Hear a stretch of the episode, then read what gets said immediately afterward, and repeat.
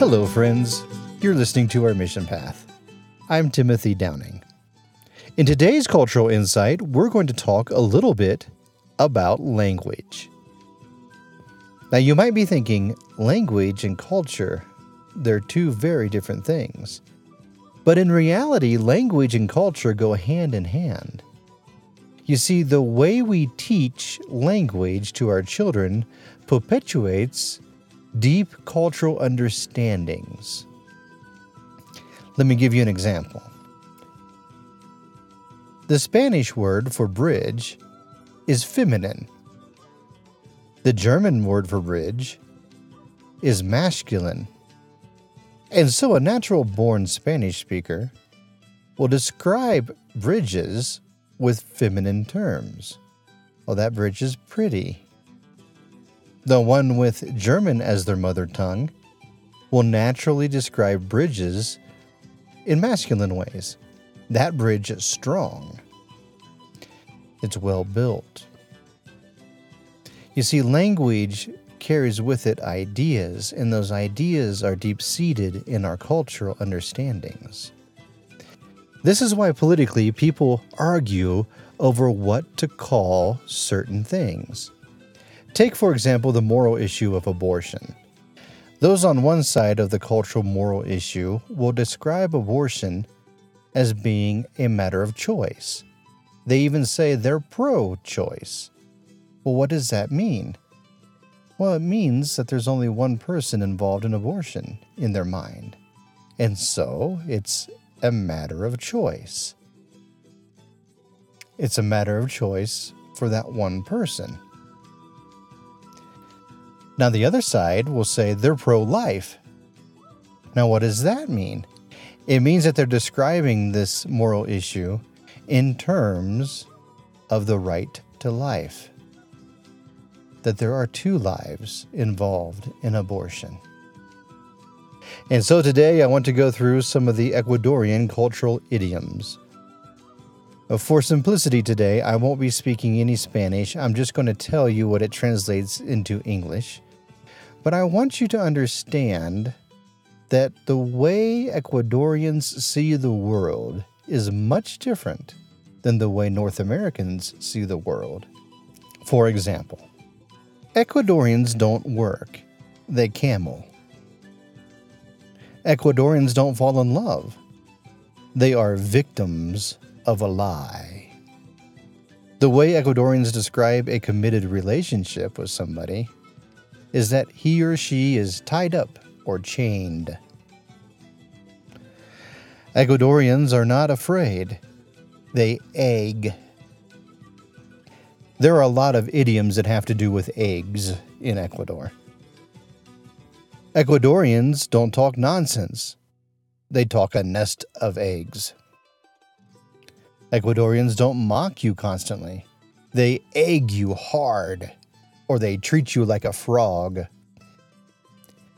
When Ecuadorians describe enjoying an experience, they say they make a trip. When Ecuadorians describe understanding something, they use the words they caught it. They catch ideas. They catch knowledge. Ecuadorians don't draw attention to themselves. No, no, no, no. They are lamps. Someone who wants attention is described as a lamp. The way that Ecuadorians describe seduction, they say they throw dogs at you. And so that young man who wants your attention is throwing dogs at you. That young lady's not making eyes at you. No, she's throwing dogs at you. Watch out. Ecuadorians don't flatter you, they give you glibness.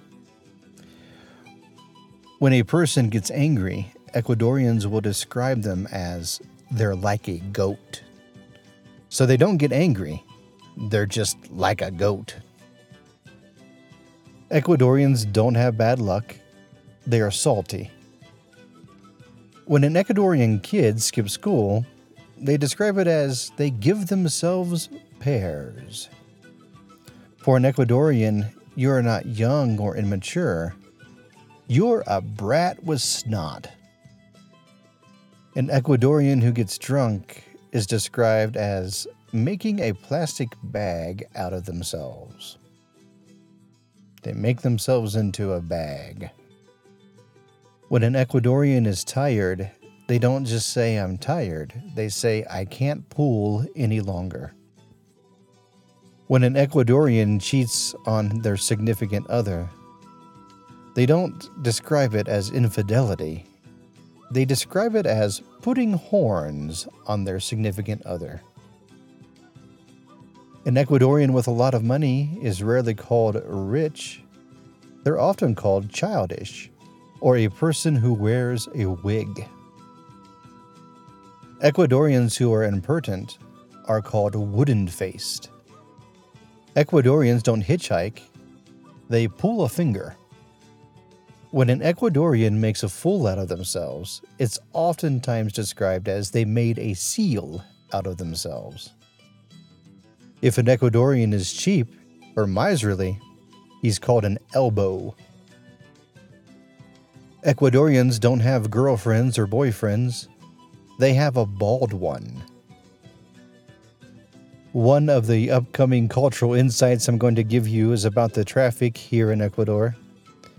Ecuadorians are not bad drivers, they're shrimps. And finally, an Ecuadorian doesn't die, he or she stretches the leg.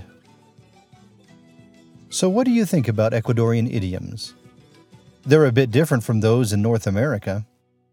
Knowing the idioms that I gave you today, how would you describe the Ecuadorian culture? Of course, understanding a few idioms doesn't give you a deep look into the culture, but it does give you a 30,000 foot view of how people think.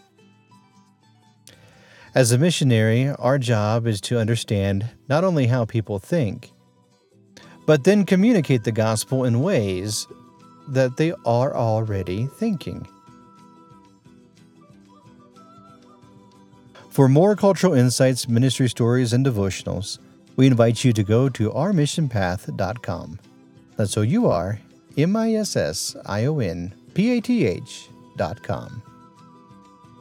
God bless you and thank you for traveling along our mission path with us.